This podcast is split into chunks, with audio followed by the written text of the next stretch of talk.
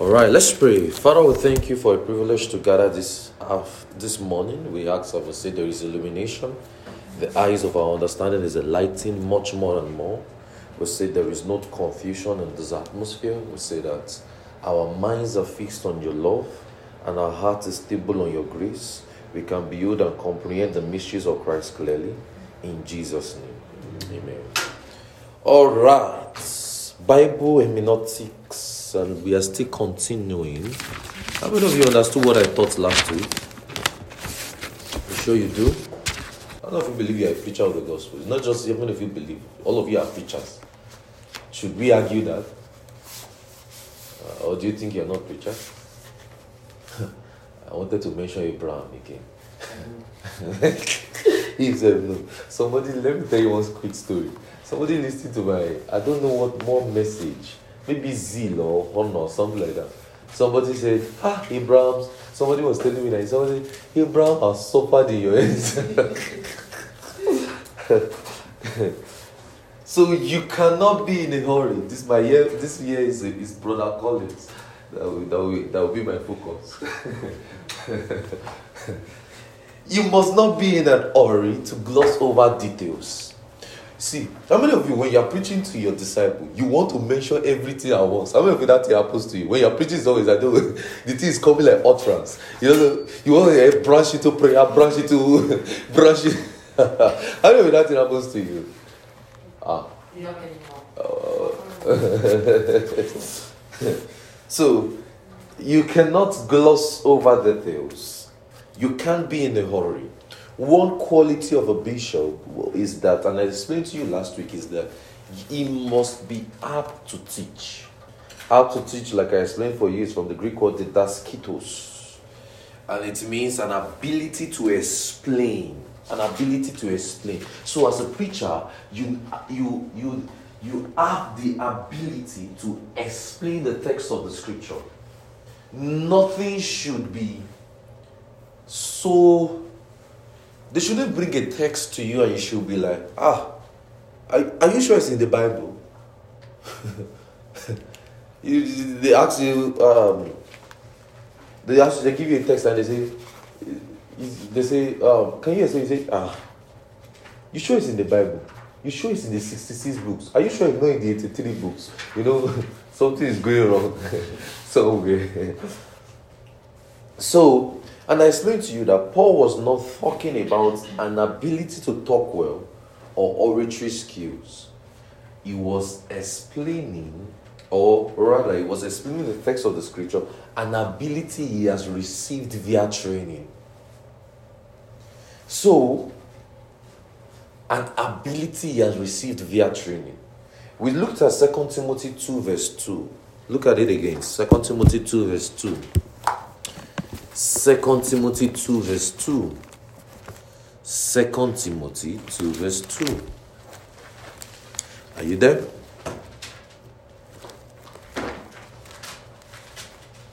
Second Timothy 2 verse 2.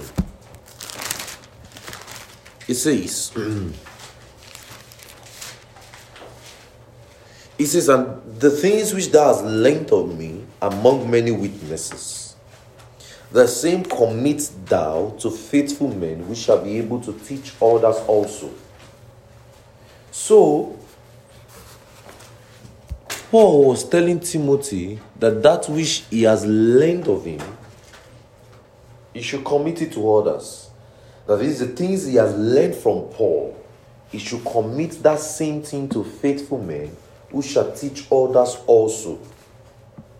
So that shows you that they are committing something to us to be well trained.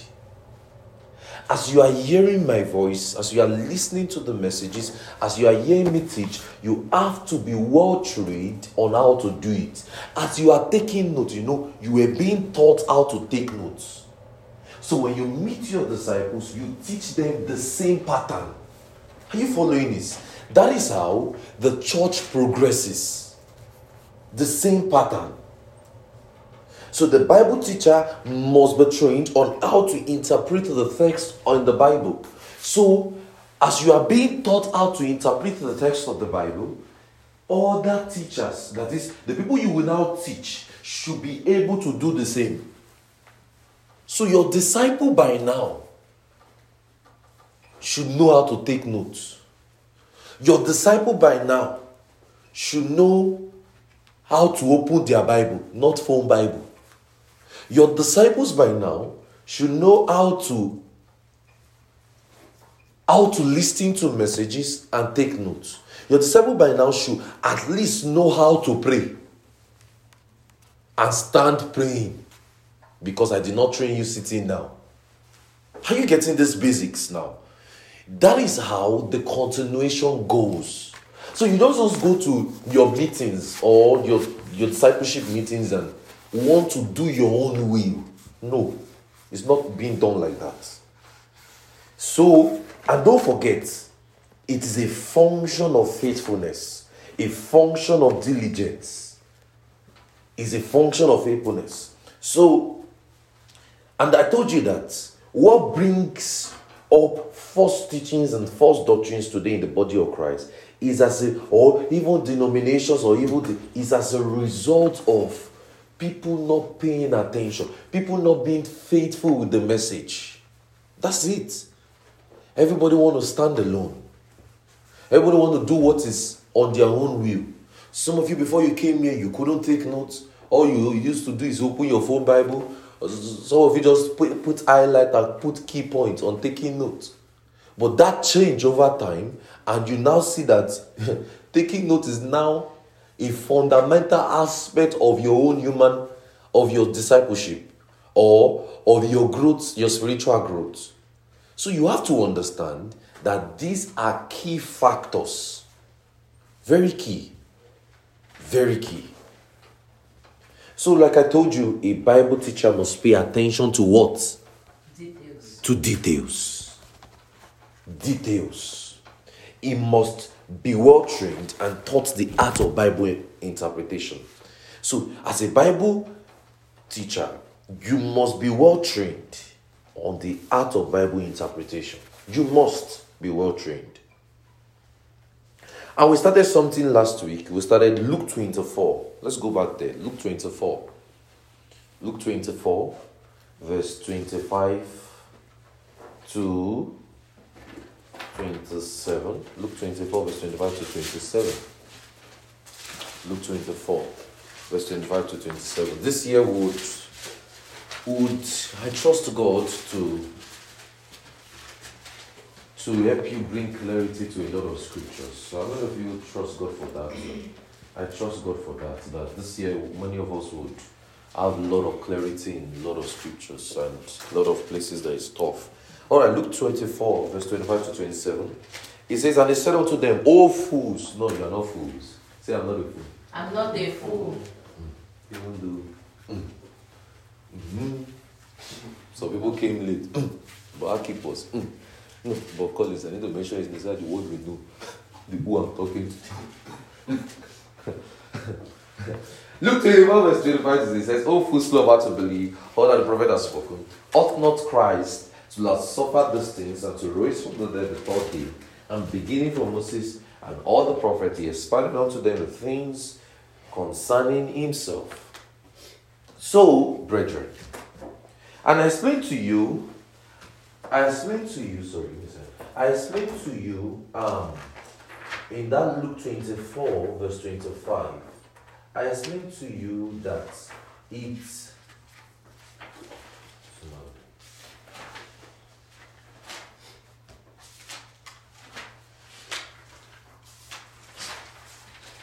the last week. In that Luke 24, verse 25, I explained to you, I said, all that the prophet has spoken, we examined the word spoken from the word lalio. We saw lalio, we saw that lalio is the Greek, and we saw that menu expounded. Okay. We saw that menu and we saw it as expounded. Thank you. We saw that menu and we saw it as expounded. Remember when I was teaching interpretation of tongues, I explained this word. How many if you remember that? Now let's let's examine it again. That word expounded is from the Greek word menu, and it comes from two Greek words, dia, D-I-A, and Armenio. Dia, D-I-A, and Armenio. No matter how I say it, Tony will still say, what did you say? Dia and Armenio. Dia means thoroughly across to the other side. Thoroughly across to the other side. Thoroughly across to the other side.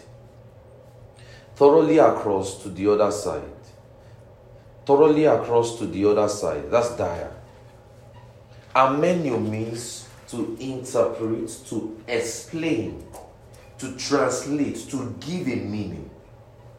To interpret, to explain, to give a meaning. To interpret, to explain, to give a meaning. So it means to explain thoroughly, to interpret, to give a meaning. So Jesus explained across all scriptures. Now, many was a word that was, I like to explain to you that many is a word that was historically used to interpret signs and symbols. And it is an opposite of having an opinion. With the menu, you cannot have your opinion. How many of you have met people today in, today when you are having a Bible conversation with them, and the next thing they are saying is, in my own opinion. How many of you, how many of you met them? This is how I think it in my mind. In your mind, brother. really? They will not, and the truth is, how many of you know that scriptures explain scripture? Well, that's the essence of this study to explain, to see how those things are being done. Scriptures has to explain scripture. Oh, In my own mind, though, I just feel like that text means that we should all perish. no. So, Jesus did an explanation in all scriptures, the things concerning himself.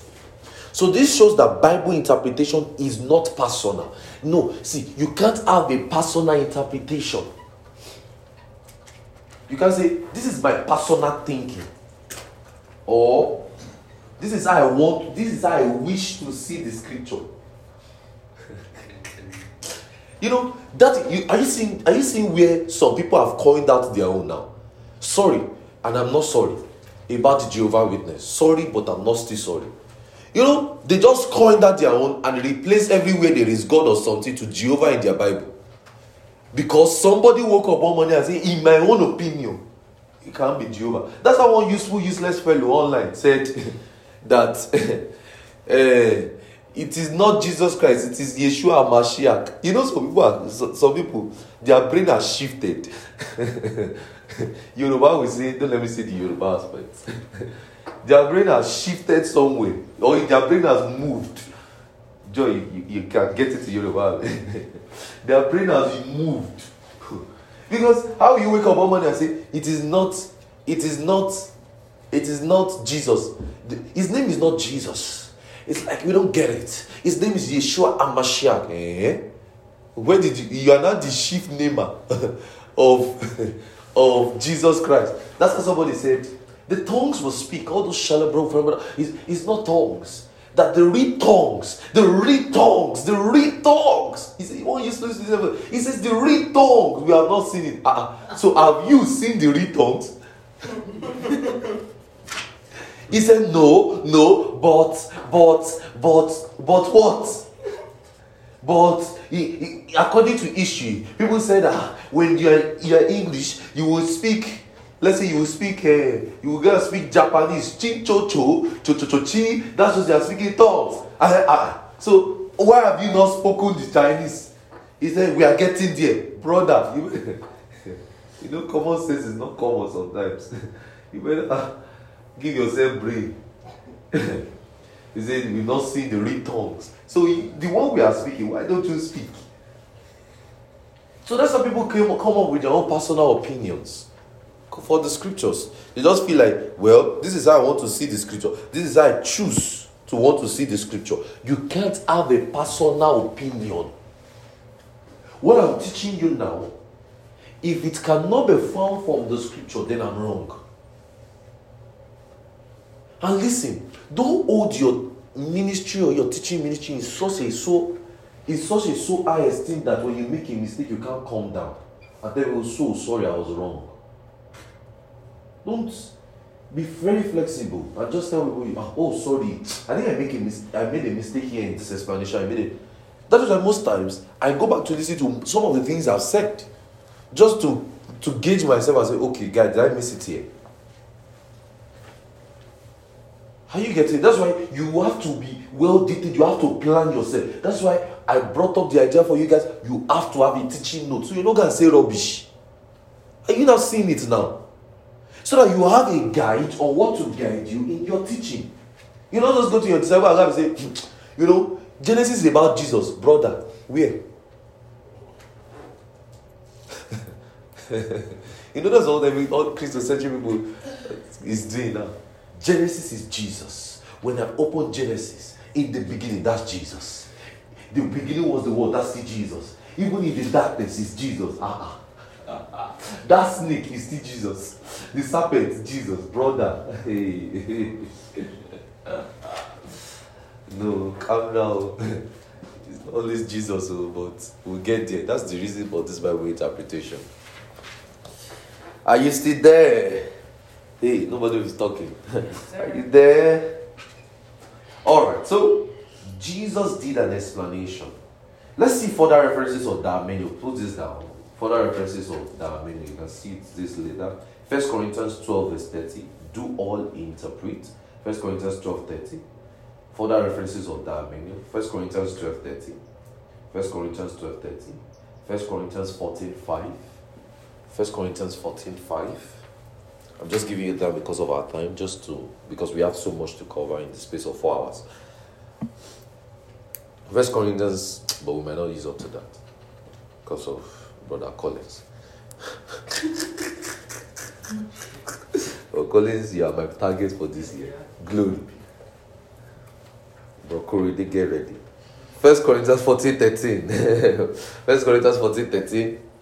First Corinthians 14, 27. Let me come again. First Corinthians 12, 30. First Corinthians 14, 5. First Corinthians 14, 13.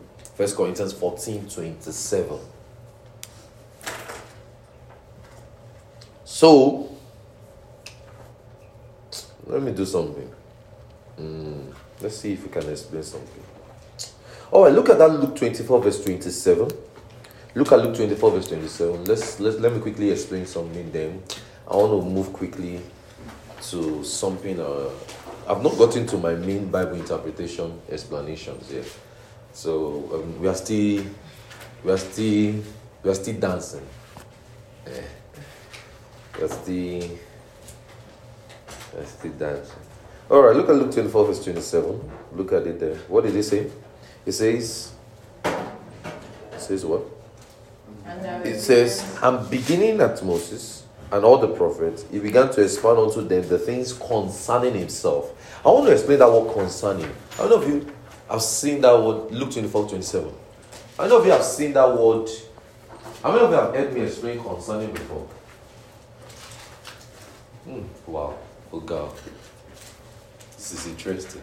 Concerning. I've never explained it before. Eh? Is that what? Is that we died? Like he's suffering. Mm-mm. The word concerning. Really? I did it in one Bible study. You were not just paying attention. When I was teaching First Corinthians 12, concerning the gifts of the Spirit. Anyway, put it, let's have put it down. Ah, uh, pneumaticos, go. The dance Carlos. First All right, look at the word concerning. We want to pick that word concerning himself there. The word concerning is from the Greek word peri. P E R I. Oh, I slow you now. Let you remember. P E R I. Peri. It is an operative term. Perry. P E R I. Just imagine somebody's name is called Brother Perry. Or Sister Perry. No, that's that's Joy's new name. Sister Perry. No, Joy Joy decided the name. Sister Perry. Sister Concerning. That's the name. Concerning joy. Sis- concerning joy. And I will teach something like that this year concerning joy. Oh, glory to God. Let me write it down. Yeah, concerning joy. I can always explain some things about joy this year. Concerning, so Joy has given us a, a lead concerning joy. To be a series, self. Hey, Sister Perry, Sister Concerning. Yeah. All right, let's continue.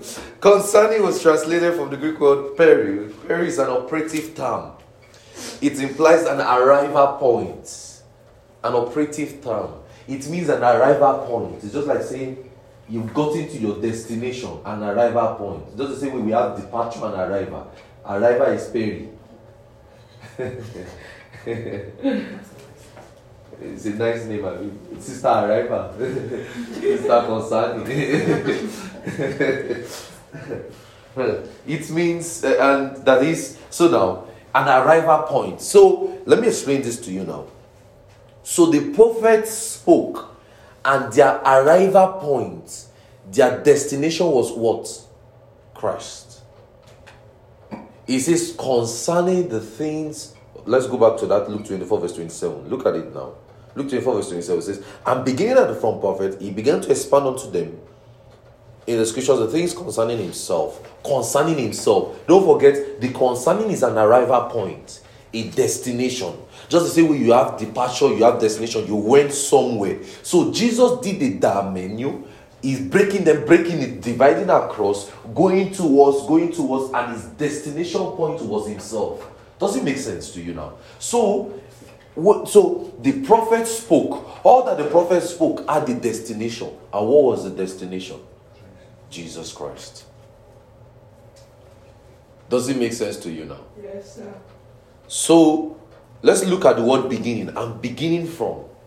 Look at that verse 27. I'm beginning from Moses. The word beginning from the Greek word akomia. archomai. archomai. archomai. A R C H O M A I. A R C H O M A I. Akoma. You know, I'm even very lenient. When Baba was preaching to us in the WCC during 11 hours, during, we did 11 hours, 30 minutes teaching. Hmm.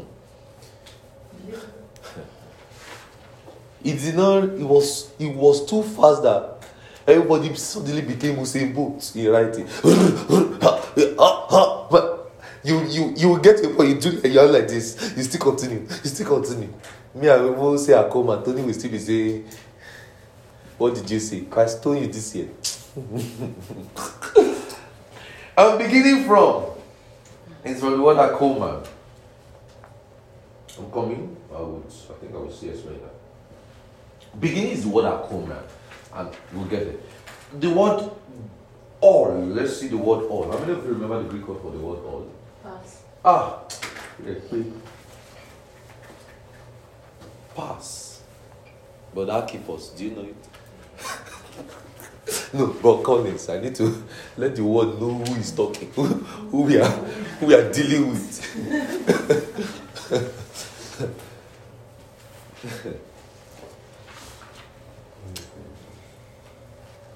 the word all is from the Greek word pas. Note that, and not, not, let me tell you something. When pas is used, it means it must be read in context. When that word pas is used, it means it must be read in context to understand exactly what the writer is discussing. Now, we explain something to you. And this is one of the reasons for this teaching. I don't want to be faster than my notes. Okay, we'll get there. It must be used in context to understand exactly what the writer was discussing. So, past cannot be generalized. When we are using the word all, so when see in the scripture, you know the word all was was much. All things were made by him. Without him, all things that were made was made. Right? You see, um, all things working together for the for good for all for them that love him and everything. That all can't be generalized. That all has to be in context. So we have to know, okay, what are the all things that work together for the good? You know, a lot of people just say, all things working together for the good. So you have an accident, all things working together for the good. Really? That's not what he's saying. Are you seeing some? You know, Bible. Notice has started now. Your head is your head is getting sharp. Are, are you? Is your head getting sharp already, or you still you still need you still need slap? oh, sister for Sunday. All right. Now listen. So when that word all is used, so when you are reading your Bible and you see all, all things working together for uh, uh, and it's uh, all things this, all this, that all, as you have to check it well. What is this all saying in this context? That all doesn't mean the whole world. You know, for people like favor now, when they are reading those places, when they just hear all, they will just say, ah, the whole of Indianapolis, so all things working together. So even if they fail in the exam, all things is still working together for their good. Even if they even if they deny themselves, all things is still no. That's not what all means. When you read the scriptures, all has to be well articulated or well explained in context. Does it make sense to everybody? Does it make sense? So the word scriptures is from the Greek word graphe. What does it mean? Sacred. Writings. Graphe, writings. Sacred writings is agios graphe, but when it says graphe, it means writings. Does he get it? Because agios means holy, sacred, consecrated. You get it? So graphe means writings. How many of you can? How many of you are now a Greek student now? How many of you are feeling like I'm a Greek student for your mind?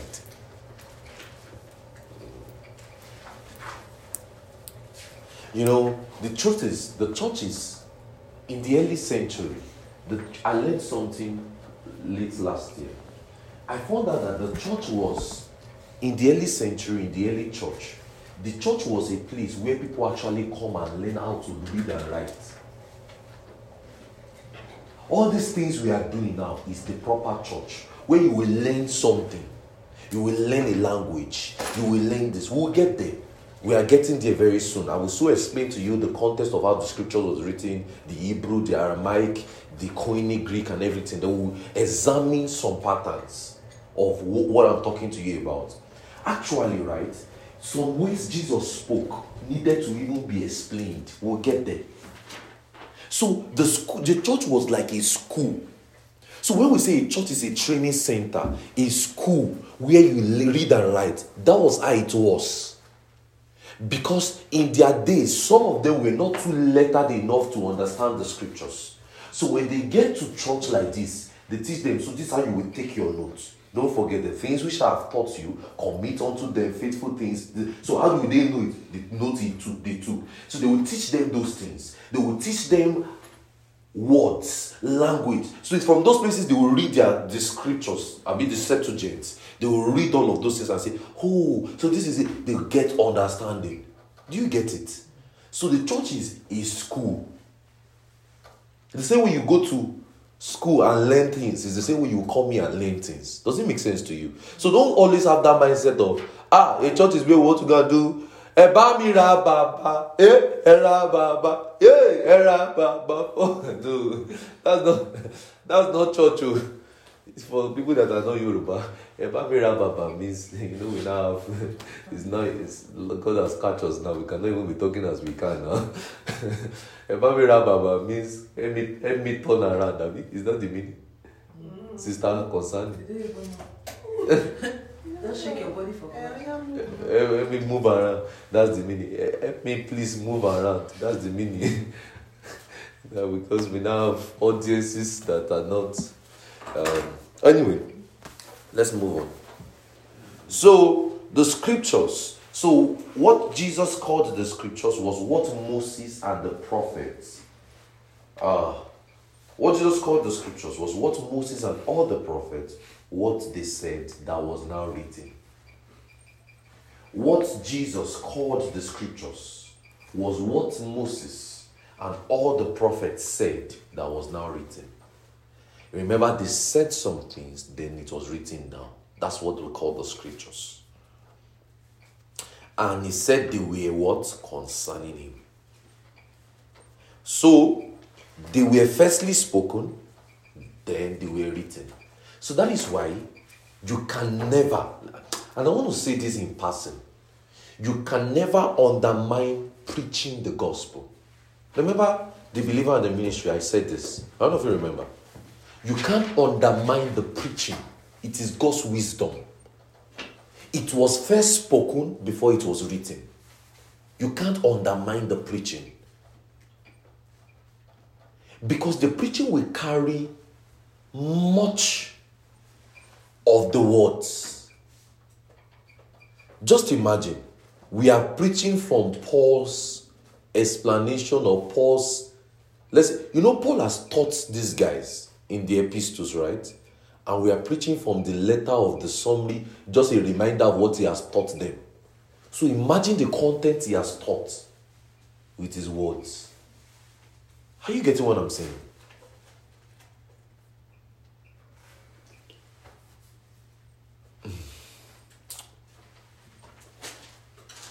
So, Genesis to Malachi are referred to as the scriptures. Uh, should I still give you some more? Ah. Should I give you more or should we continue?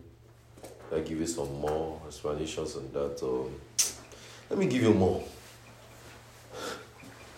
Let me give you more. What do you say? Yeah. Ah. Don't leave us job? We want you will want it. Alright, look at let's see more.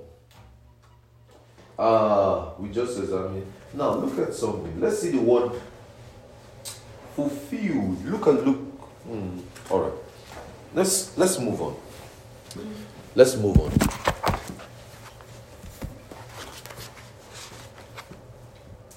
Let's move on. Let's move on to some part. Don't forget we're still studying Bible hermeneutics. And I want to give you something. Don't forget we just said that the scriptures are let me say you it says uh, I told you that the scriptures uh, Jesus refers to Genesis to Malachi as the scriptures.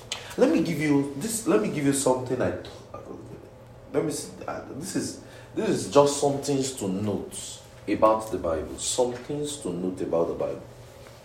Now let me let me let me give you a run through. The Bible is a material of 66 books, just in case you don't know. People like Abraham, 66 books. Even if you don't even know it's 66 books, let's see, let's even start there. Even if you thought this is 52. Sister concerned. It's a material of 66 books comprises of Genesis to Malachi, which over the years it has been referred to as the Old Testament book. Now, I want to explain something. And this is something. No one, even Jesus, okay, let- let's do this way. See yourself in Paul's church now. What will be your material? Genesis to Malachi. Would you have called it Old Testament? No. So no one. It was translations. And let me give you, and we are getting there.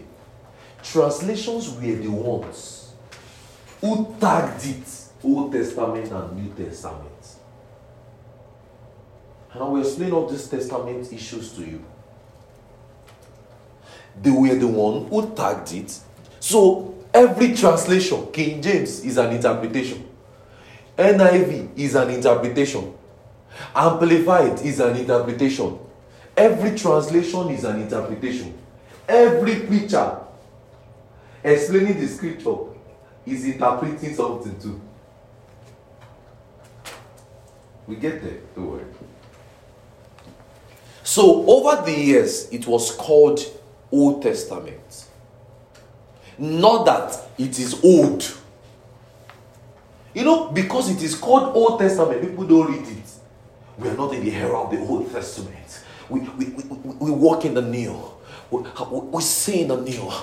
As, as, as we touch the new and, and walk in the new and move in the new, brother. the book is 66 books. So, as well as Matthew to Revelation, which was referred to as what? The New Testament. You know, so a major fact. So, one major fact of Bible study is understanding the Bible language. One major fact of Bible study is us understanding Bible language. One major fact of Bible study is that you and I must understand Bible language. And I want to explain that. The original text of the Bible was written in three languages. The original text of the Bible was written in three languages. Three. Three languages. Number one, the Hebrew language. And the books of Genesis to Malachi were written in Hebrew language. Hebrew language. Number two, the Aramaic language. How many of you get this confusion that suppose Jesus spoke in Aramaic and we will say in Greek? How many of you have gotten those confusions in the Bible? That the Bible says, and he said this in Aramaic, but we were saying the New Testament was written in Greek. How many of you have entered those kind of confusions before? None of you? Wow, interesting. Oh God. Aramaic language number two. Now, historically, historically, this was the language Jesus spoke. Aramaic language was the language Jesus spoke. Historically. So in his day, what was Jesus speaking? Aramaic. I'm coming. So it can be seen as Greek and some modifications of Greek people communicate in Aramaic. But in literature, the Greek language was used. Therefore, Aramaic was mostly spoken but not written. Aramaic was mostly spoken but not written. Just the same way we have pidgin English today. In the Nigerian setting, I'm saying this because of the people that are listening and the and people. In the Nigerian setting, we have something we call the pidgin language.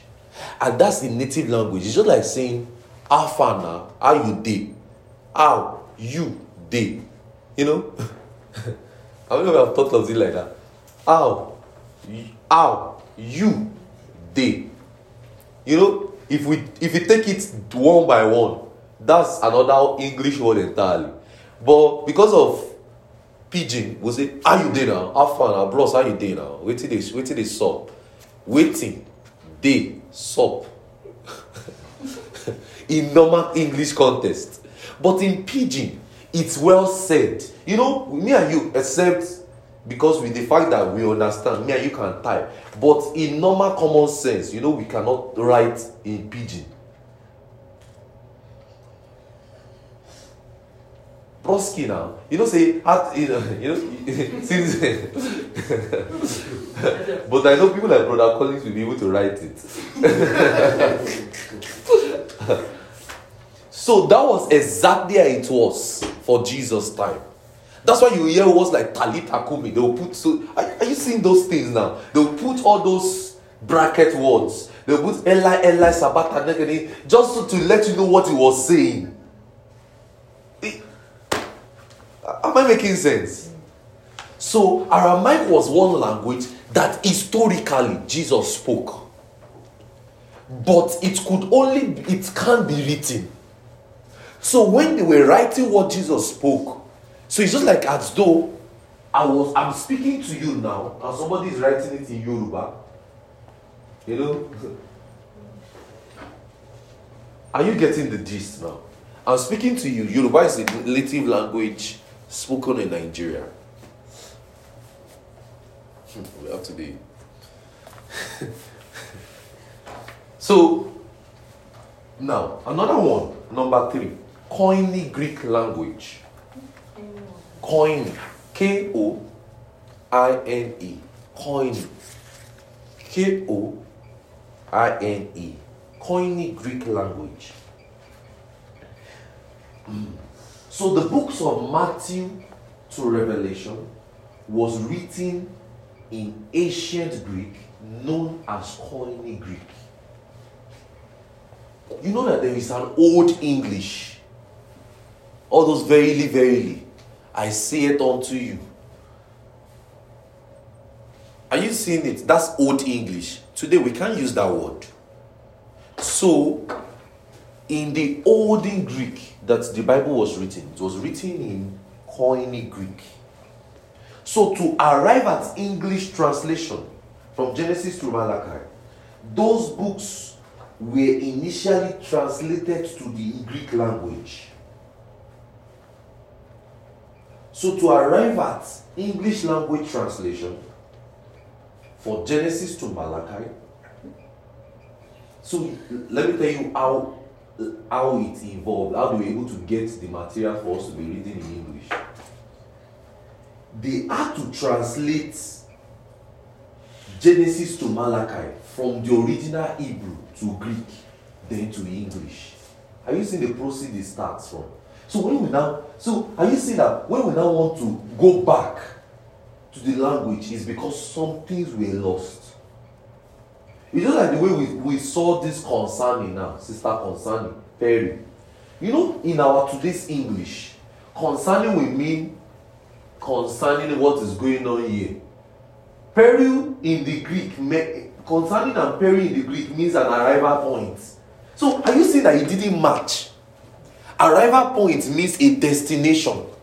But today, when we say concerning something, it will mean what is going on. Or when we say concerning what is going on in our environment, it means look around what is going on in our environment. But in the Greek, in the peril, in the Greek, it means an arrival point, a destination where I am going to. Are you seeing the breakage? It's just like all pas. All is not in context. All cannot be generalized. It has to be used in context. But in our today, the way I say all of you, all of you will just come. Are you seeing it now? So when we, we want to handle, that's why I told you, Bible is not to be handled like any other book. It, it, you can't be meticulous. You, you, it, you have to pay attention to it. And this year, this year, all of you will know it. Ah, we die. All of you will know it too. this Bible, you see, all of you, your head will be smoking. They will ask you, you will not wake up. You will say, Oh, Genesis 3. They will say, Wake up, go to what? Genesis 3. Ah, the Bible says, uh, Hey, when we, until you get to that point, that you'll be dreaming. Bro, keep us. I feel your pain, brother. So, to arrive at English translations for Genesis to Malachi, those books were initially translated to the Greek. Then the Greek translation of the Hebrew, the Greek, so this Greek translation of the Hebrew Genesis to Malachi is called the Septuagint. I don't know if I've heard that word before. I'll come again, don't worry. This Greek translation of the Hebrew Genesis to Malachi. This Greek translation of the Hebrew Genesis to Malachi is what we refer to as the Spet- Septuagint. This Greek translation of the Hebrew Genesis to Malachi is called Septuagint. Septuagint. Septuagint. SP ah Olúwa mi SP SEP sorry. SEP TU AG INT SEP TU AG INT Septuagint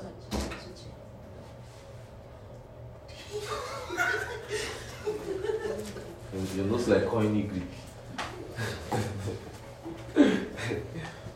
So, Septuagint, which was, and now, Septuagint right now, was translated from Latin. See the, see where the, see the journey.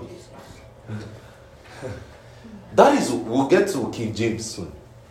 I took a class. Let me tell you one thing I did. My curiosity made me take a class that I eventually did not do too well in.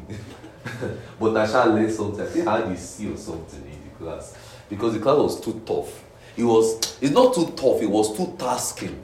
I, I couldn't comprehend too much. It was too much to comprehend. And I took the class on King James. You're, you're surprised. By ah, I'm, I'm, I'm curious. Go on. Uh, yeah, I took a class of King James, the ones, the King James of the old of this King James Bible, those old King James. I took a class on him. Ah, me, I was expecting that they will be breaking down scriptures for me inside the class. to my disappointment, I started studying history of what was happening in British, what was going on. Ah, oh, I said, who said me, who said me, who said me. but he helped me to one point that I had to understand why the issue of how you know the Bible was locked up at some point in history that only the Pope had access to it and all of those things. Well, this this this not my but this is not part of my sermon. But it helped me understand some of the things behind this King James and all of these things. I don't want to bother I don't want to bother your head about those things. Let me let me skip you those details. It's called, it's translated. So that's that Septuagint was the first translation translated to Latin, then to English language. It was first translated to Latin, then English language. Septuagint. It was first translated to Latin, then English language. What they say, ah, see what the Bible passed through. Oh yes, so so when we are so when we are doing Greek word, are you seeing? Because every Jesus too will go through the same route to, with them to explain it. Somebody say, but Jesus will not use Hebrew word. Who told you? He will go through the same route, bring out the message, explain it in their time. Every preacher of the, of the gospel needs to know how to interpret the text of the scriptures to his audience.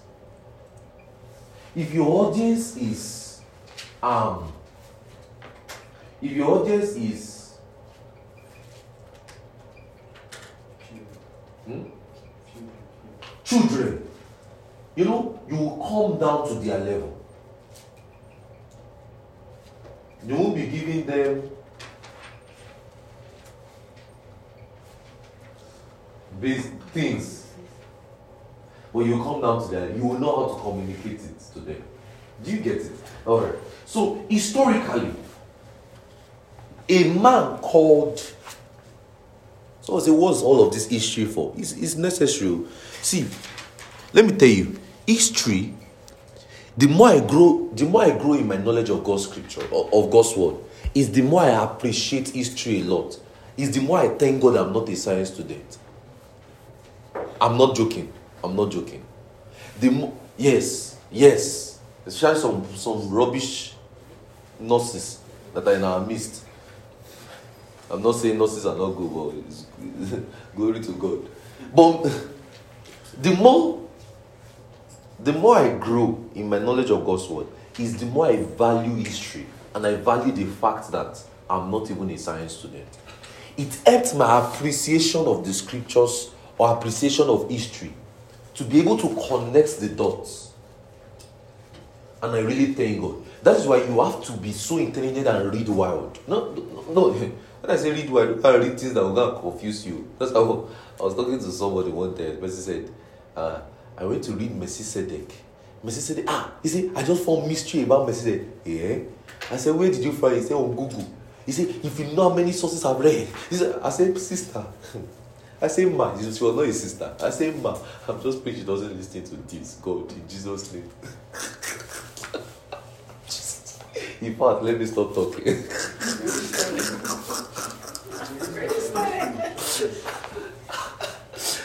no. I don't die before my time. All right. Historically, a man called John Wycliffe. Was eh?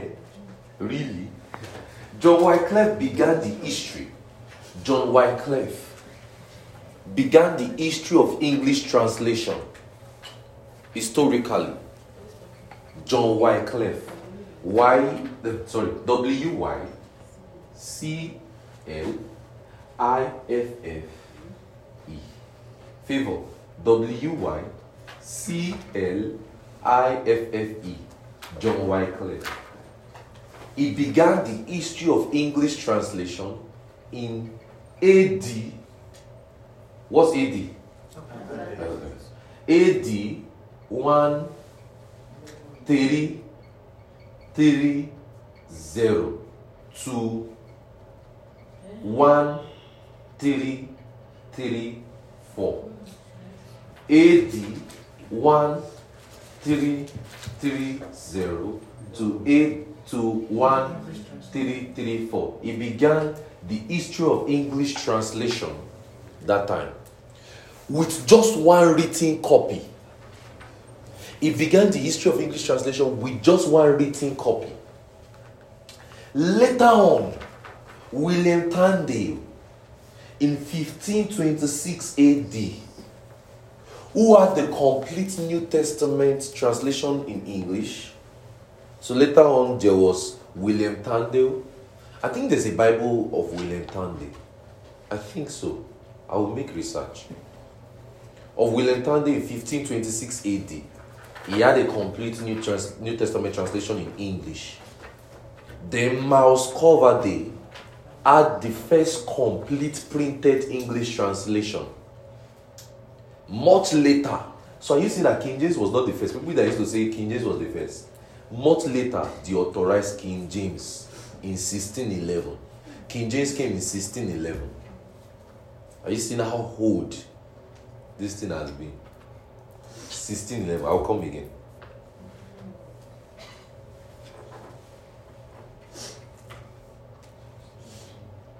Much later, William Tyndale of 1526 AD, who had the complete New Testament, William Tyndale had New Testament um, translation in English. Then Miles Coverdale had the first complete printed English translation. Miles Coverdale had the first complete printed English translation. Then, much later, the authorized King James Version in 1611 came forth. So now let me explain something. So, in translating one's language to another, it has a lot of challenges in translating one language to another. Because it will also be coupled with a lot of wide margin between the period of the original and today, which are centuries apart. Now, let me explain. You know, when they were writing, it's just like people that used to use the parable of Jesus to to do things. You know, most of the parable of Jesus was about agriculture. Sower sow seed, something like that, because that was the period of their day. So when they wanted to translate something, the writer would use their senses on how do we pen this thing down. Now, I don't want you to now be thinking, oh, that means the Bible is not correct. That is where some people have gotten it wrong. No. Let your senses work. Now, pay close attention to what I'm about to explain. When they were translating, coupled with the fact that there was a wide margin, you know, what was written, let's say, if you want to translate something in in 1410 Translated to which language? oh shut up. In 1410 they will use the order of their date to translate right? Now when they want to translate in 1611 when the writers gather together and sit down eh they will now say ah guy okay how do we explain this for our audience to understand let's use farming let's adjust this let's do this does that mean the bible is not correct no it's only an interpretation or translation issue. Okay. N- Let me come again. Let me explain this again. Because I don't want you to leave here, go and start talking to people and say, oh, the Bible we hold in our head is not correct. No. I mean, if you encounter people like that who says such a statement, you will still encounter them. And see, that's why you need to do a lot of evangelism. It will broaden your mindset on how to read the scriptures. If you don't do a lot of evangelism, you don't be you just be following, you don't be going going one place. But when they stretch your mind, it's just like when I when I was in Nigeria, I the very first day I, I landed, a friend of mine took me for an outreach. Was it the first day or the second day? I think the second day. The first, a friend of mine took me for an outreach. They went to preach to a Muslim. All this Agbero, you know, all those molue boys like, oh, Mushin there, Those are the people we went to first preach to. We said, let's go. Eh? Me and say, ah. But you know, because you be emoji, you cannot, you can't argue because they already tell you, ah, you go front. Me, I say, ah, brother, let's let's be coming down. but when we got there, I watch, I discovered something. My translation of the scripture changed. My message did not change. But to explain the gospel to an Agbero, sorry, Agbero means sister concern here. Bus conductor. I know you that you're Lagos boy. I know it's not. It doesn't mean that, but let's manage that. To explain the gospel to that, and the guy was now. Now we met two guys. One was already saved. We only wanted to get him filled with the Holy Ghost. To get that guy filled with the Holy Ghost, we use the Bible, but how we explain that thing, eh?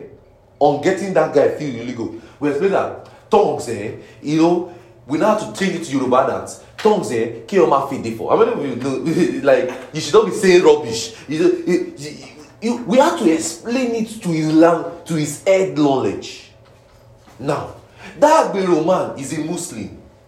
That one started saying, Anobi, Anobi. Ah.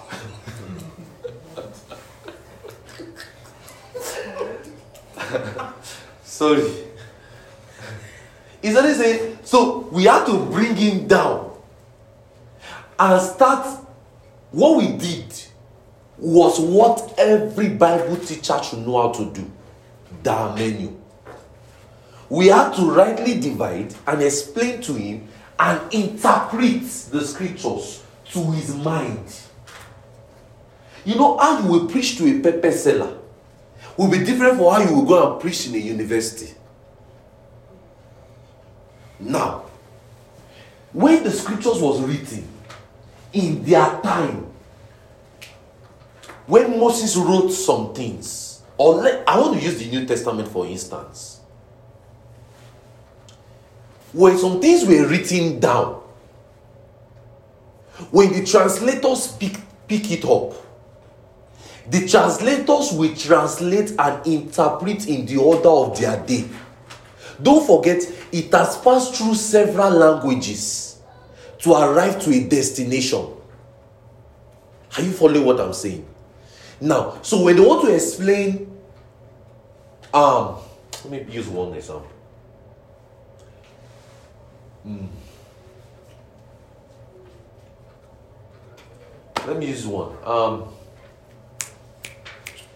what was use? What's going to use? What, Somebody give me one sentence to use in the New Testament. Something about Jesus. Uh, no. Let's use the parable of the prodigal son. All right. Now, you know, in a, in a normal scenario, the parable happened. The prodigal son, it happened.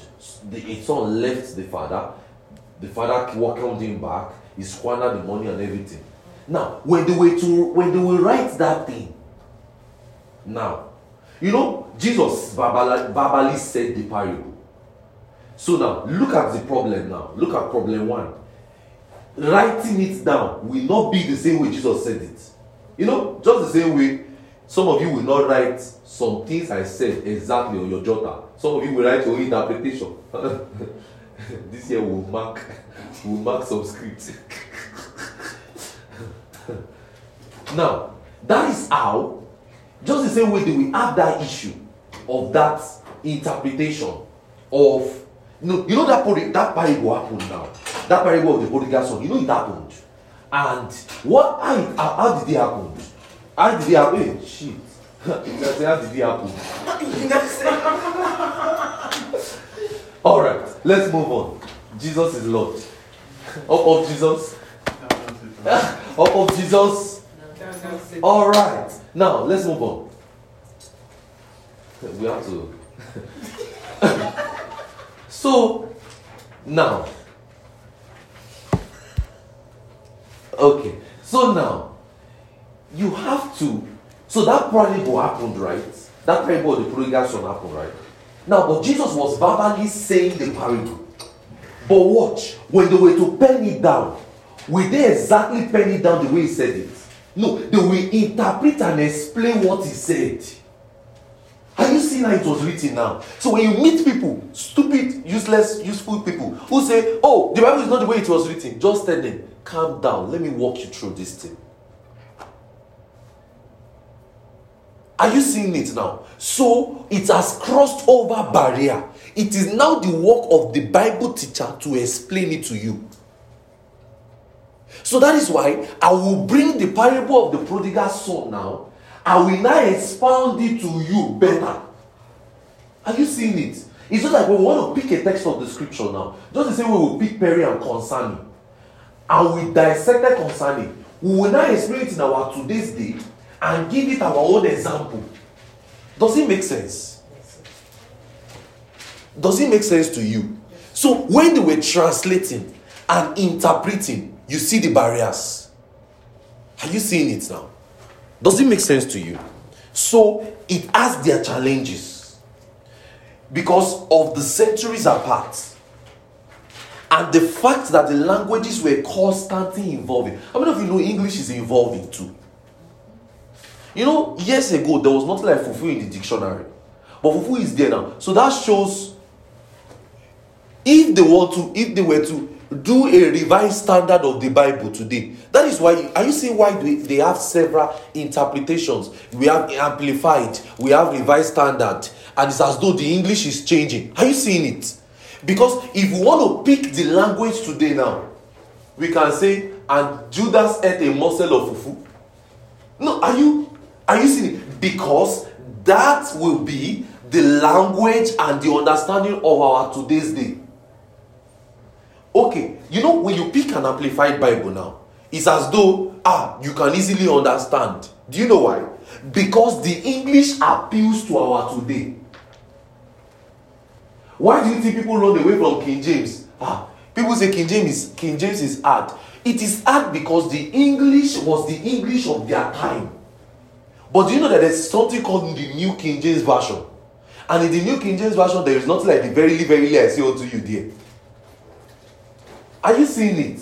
So the languages are evolving and the times are changing and the English of the Bible too is changing. So imagine years ago now, it might not be very, very, it may be very, very late. you never can tell what is the English of their time. Is it how many, how many of you get into this one? Let me see.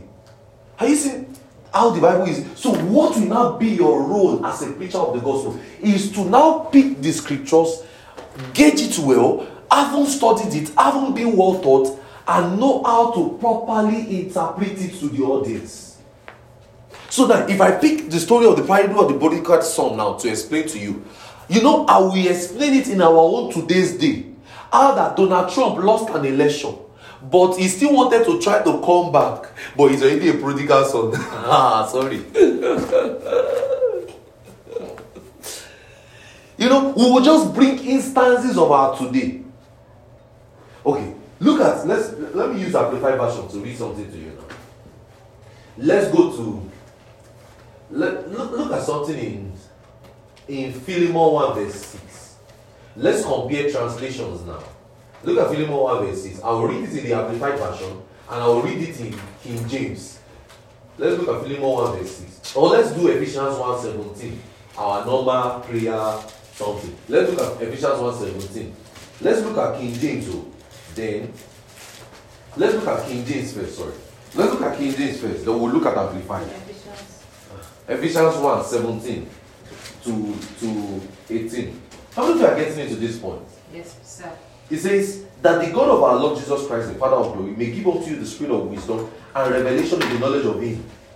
This King James, oh, so it now says, The eyes of your understanding being enlightened, that you may know the hope of His calling and what is the riches of the glory and the inheritance of the saints. Now look at Amplified.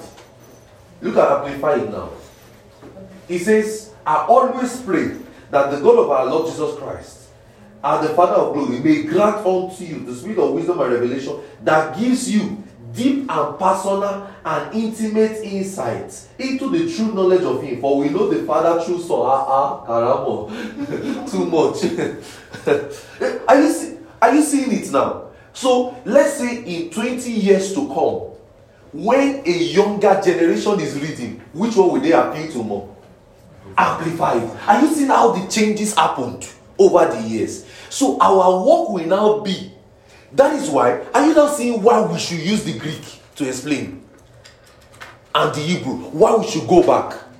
It's just like the way I explained concerning that time. Concerning in the in the in the Hebrew, in the Greek means peri. In our today's day, when I say concerning the things around you, it doesn't mean an arrival destination. But in the Hebrew, concerning means arrival point where you will get to. Are you seeing how languages has evolved over time? So what you see in this place is an interpretation. Things changing. It is now the work of the preacher. That's why you can't. You have to learn this thing well before you go and preach it. You have to. That's why I brought up the concept of you having a teaching note so that you will, it will guide your pattern. You know those guys say anything. Does it make sense to everyone? So it is though um so translators resorted to words or a combination of words as close as possible to the original meaning. So what the translators did was that they resorted to words or a combination of words that were close as possible to the original meaning. When they were translating from Greek, okay, Reverend Nika was saying something to us because he is part of people. Um, he's part of. He's now he now works with all these Bible translations. He does all these Bible translations deal. He said when they gather together and they want to agree on a text, he said they do something called community reading. He said they would they will read the text together, everybody. They will now say, okay, how do we present this text well? In the sense of how do we cut the language barrier? Now watch. What the translators do what did was this. You know, English too is also evolving. Now, in the Greek, maybe many years ago, there was nothing like um okay, let's use the word fufu now. Fufu came in maybe like seven years ago into the dictionary, right? Now, in the Greek, there's nothing like fufu yet. They will now use a word close to it. You know, there was nothing like that in English yet. They will now use a word close to that word in English to explain it. Does it make sense to you? So let's say instead of them to say fufu now, they'll say a morsel of food. On, on the on the no- on the normal, it was fufu. Does it make sense to you? They will now use a word close to the word to explain their text. So that's why when we now want to explain to you, we now say the Greek word does it make sense to you now? We are also interpreting it. So if we want to write our own scripture, we can say this is the best way he can put it. Are we adding to the scripture? Are we adding to it? We are only explaining it the same way they explained it to us. So there's nothing so difficult in the scriptures. That, are you getting it? It's translations issue. How many of you get into this? Let me see your heads. It makes sense, right? The Bible is making sense to you. That's why. That's what. That's it. It has to. So they resorted to words or a combination of words that are close to the original meaning. So this explains the use of italicized words in the King James. Now let's let me explain to you the italicized words in the King James.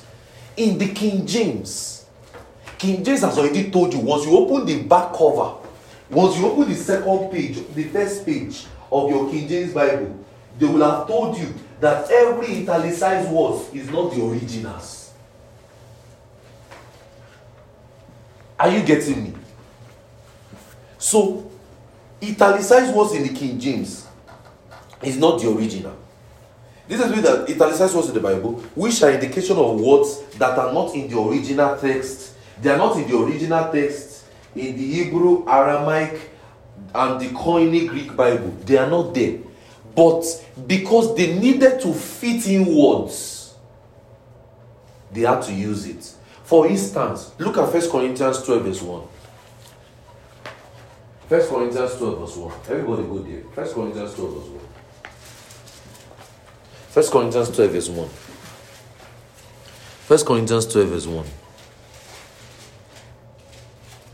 1 Corinthians 12, verse 1. 1 Corinthians 12, verse 1. 1 Corinthians 12, verse 1.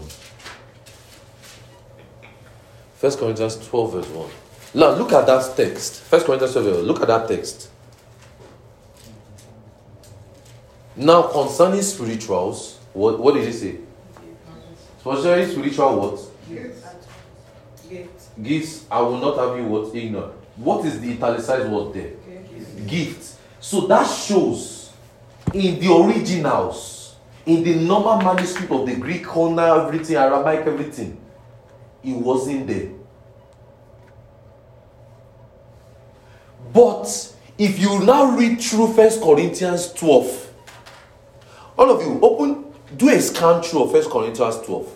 Just open, just just use your eyes. I'll give you one minute to do that. Use your eyes to scan through First Corinthians 12 and see why they needed to put gifts there. Do a scan through First Corinthians 12. Just scan through First Corinthians 12 from verse 1 to the end. I'll give you I'll give you I'll give you I'll give you one minute to do that. First Corinthians 12. First Corinthians 12. Do it, do it, do it, do it, do it, do it. Scan through it, scan through it, scan through it. Look at verse 7 and verse 8 and verse 9 and verse 10 and verse 11 and verse 12 in that place. Are you seeing why they needed to put concerning spiritual gifts? Because they were explaining word of wisdom, word of knowledge, word of everything. So they had to put it in to fit it. So you know, they could have said, now concerning spirituals, I will not have added ignorant. But the translators thought, ah, we can't just put concerning spiritual, concerning spiritual words. Are you seeing the barrier now? They now okay, when we read through this text, everything in this chapter or in this place is talking about gifts. So you see, they can also be wrong too.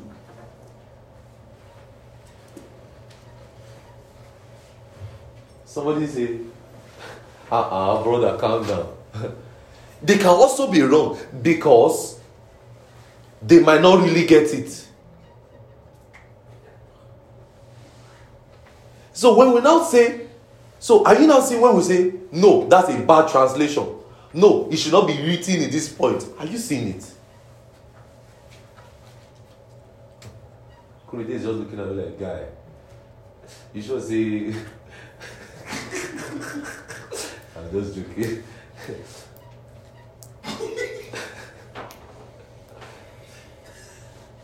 Are you getting this? Is a translation issue. Okay, you know what I will do? Let's take a 10 minutes break. I want to explain another concept, but then we'll come back to this part, this concept later. Maybe not today, but maybe later we'll come back to this thing I'm explaining. But take a 10 minutes break so that your, your head can cool up. Take a 10 minutes break. 10 minutes break. I'll, we'll come back in 10 minutes.